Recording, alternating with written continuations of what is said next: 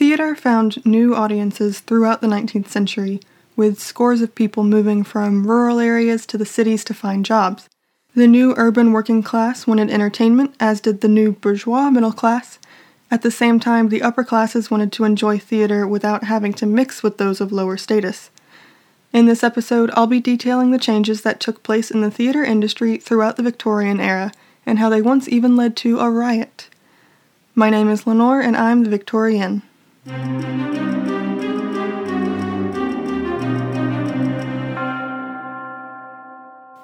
more people moved to the cities, there was more demand for theater, and the new and improved transportation and lighting systems in those cities meant people could stay out later at night to see those performances.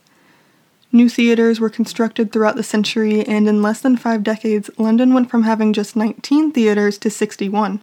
Many of them had grand, impressive architecture that still stands today, along with opulent interiors.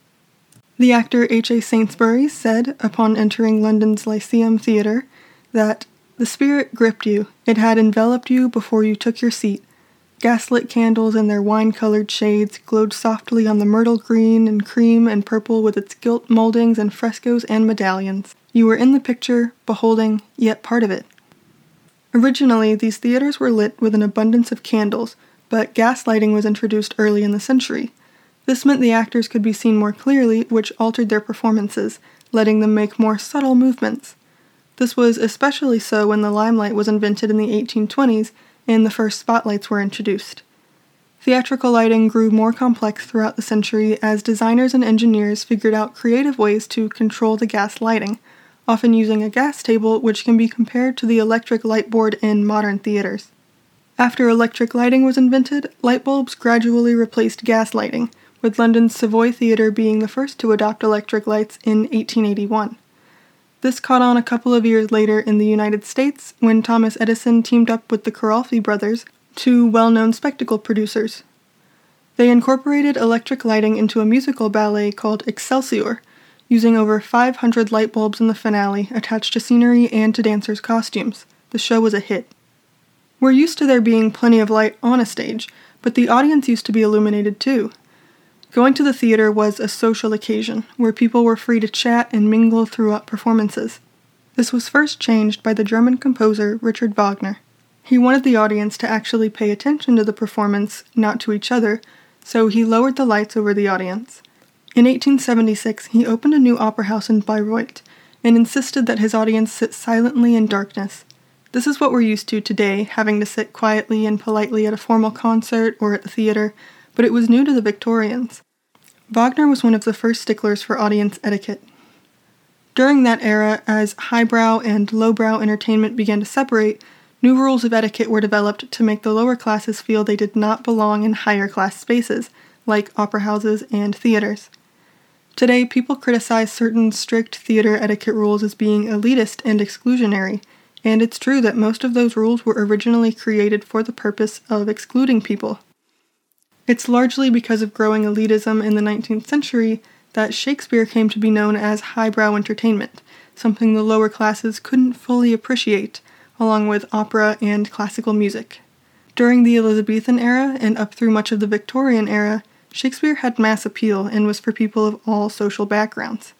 In England, beginning in the 18th century, theater was mainly controlled by the upper classes through censorship and licensing laws, the 1737 Licensing Act made it so the theatres at Drury Lane and Covent Garden were the only theatres in London licensed to produce spoken drama, or legitimate plays. The Haymarket Theatre was also licensed to produce those shows, but only in the summer. The Lord Chamberlain and his examiners of plays had control over theatrical productions and had to vet all scripts before performances were allowed. To get around these laws, new forms of theatre began to pop up if a performance had musical accompaniment instead of just straight dialogue, it wasn't categorized as the type of play the Lord Chamberlain had authority over. In the early 19th century, music halls, operas, musicals, and burlesque shows proliferated. In 1843, the English government did away with those licensing laws because they wanted more theaters to produce legitimate plays, which would supposedly civilize the audiences. Instead, more comedies and sensationalist melodramas were created. Melodrama was really the dominant theatrical genre in the 19th century. It was useful when it came to showing off new technological innovations because dramatic special effects could be used to impress the audience, like mechanical stage sets, fires, and explosions.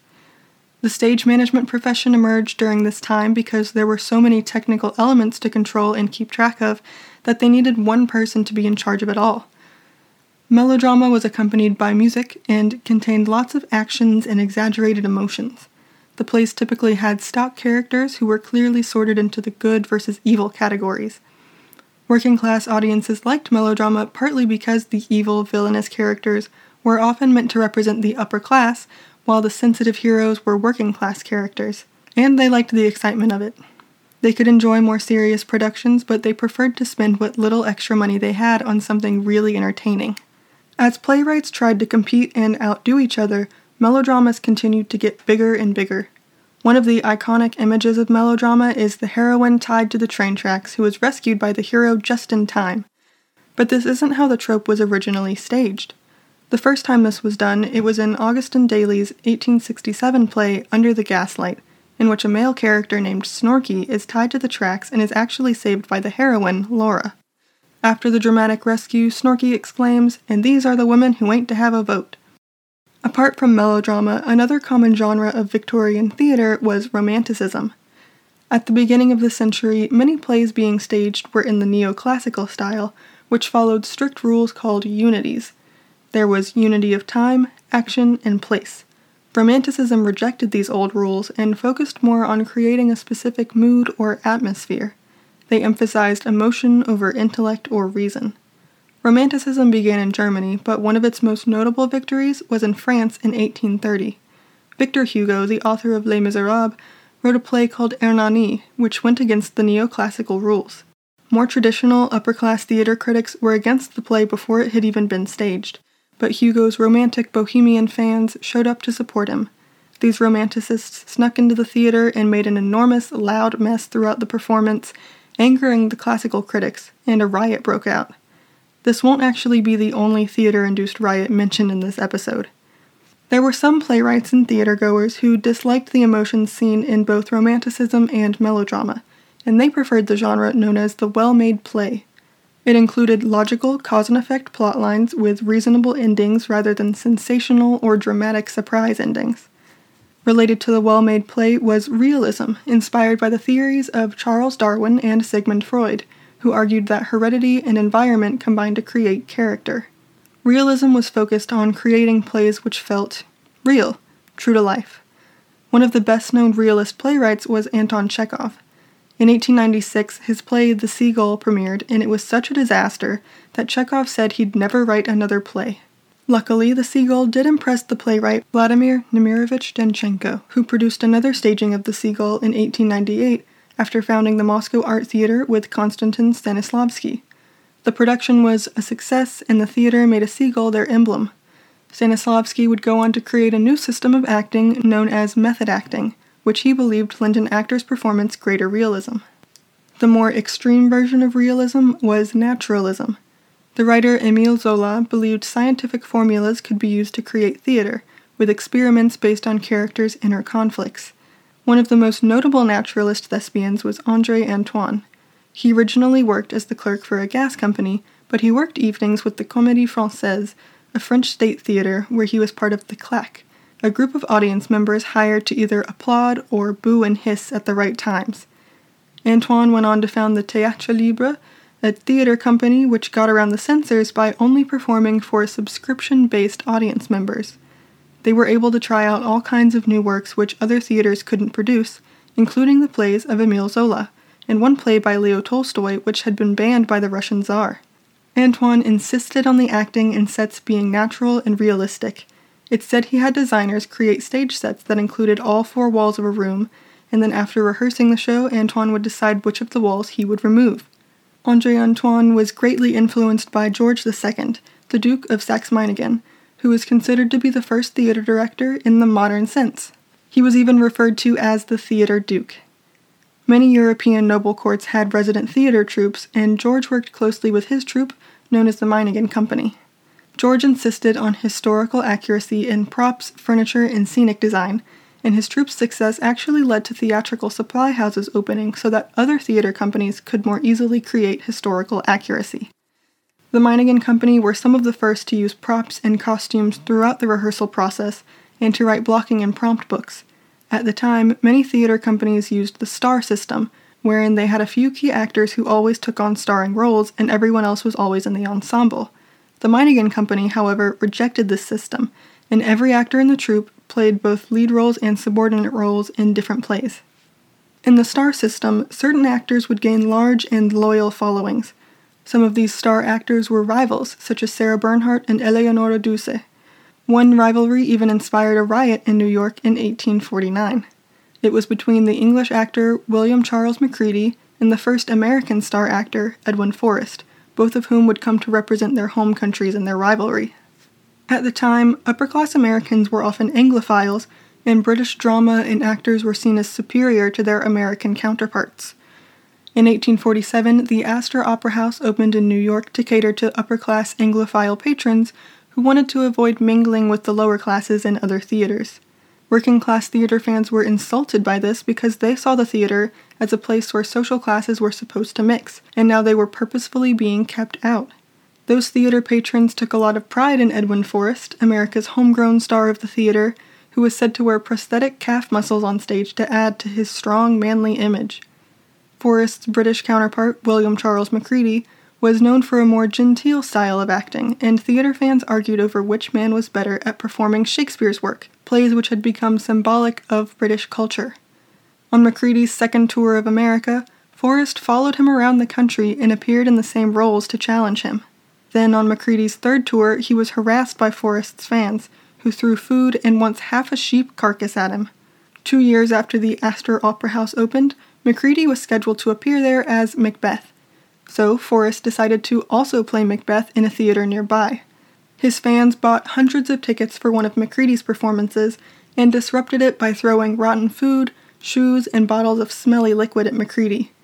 They also ripped up their seats, hissed at the performers, and yelled, Shame! and Down with the codfish aristocracy! Macready and the other actors had to switch to performing their roles in pantomime because no one could hear them speak over the shouts of Forrest's loyal fans. That same night, at Forrest's performance, the audience cheered when he said the line, What rhubarb, senna, or purgative drug will scour these English hints? After the disastrous performance, Macready said he was going back home to England, but a petition was signed by 47 upper class New Yorkers, including the writers Herman Melville and Washington Irving, begging him to stay. He agreed, and three nights later, on May 10, 1849, Macready gave it another go. But this performance would turn out even worse. Ahead of that night, a Forrest supporter handed out flyers across the city which asked, Shall Americans or English rule this city? Forrest fans who were American nativists joined forces with Irish immigrants who they usually discriminated against to fight their common enemy, the British. The New York police chief knew a riot was coming and informed the mayor that they didn't have the manpower to handle such an event. The mayor called in a militia both to fight the working class rioters and to protect the homes of the wealthy who lived near the Astor Opera House. As they'd done a few nights earlier, Forrest's fans bought up tickets to Macready's performance, but this time they were barred from entering and had to congregate outside. A riot broke out, and Macready had to sneak out of the theater in disguise. The exact number of people who died in the riot is not known, but it's estimated to be between 22 and 31, with over 120 injured. In the end, this only furthered the divide between social classes and their spheres of entertainment. It also goes to show how intimately the arts are intertwined with politics and history. If you'd like to support this podcast, please leave a review on iTunes, share this podcast with a friend, and if you're able, consider becoming a Patreon donor for just $2 a month. You'll have access to exclusive content and you'll be helping to offset production costs. You can find me at patreon.com slash victorienne, and if you have a topic suggestion for a future episode, please email victorianpodcast at gmail.com. To stay tuned for updates on this podcast, you can find me on Facebook on the page The Victorienne. I'm also on Instagram under Victorian Podcast.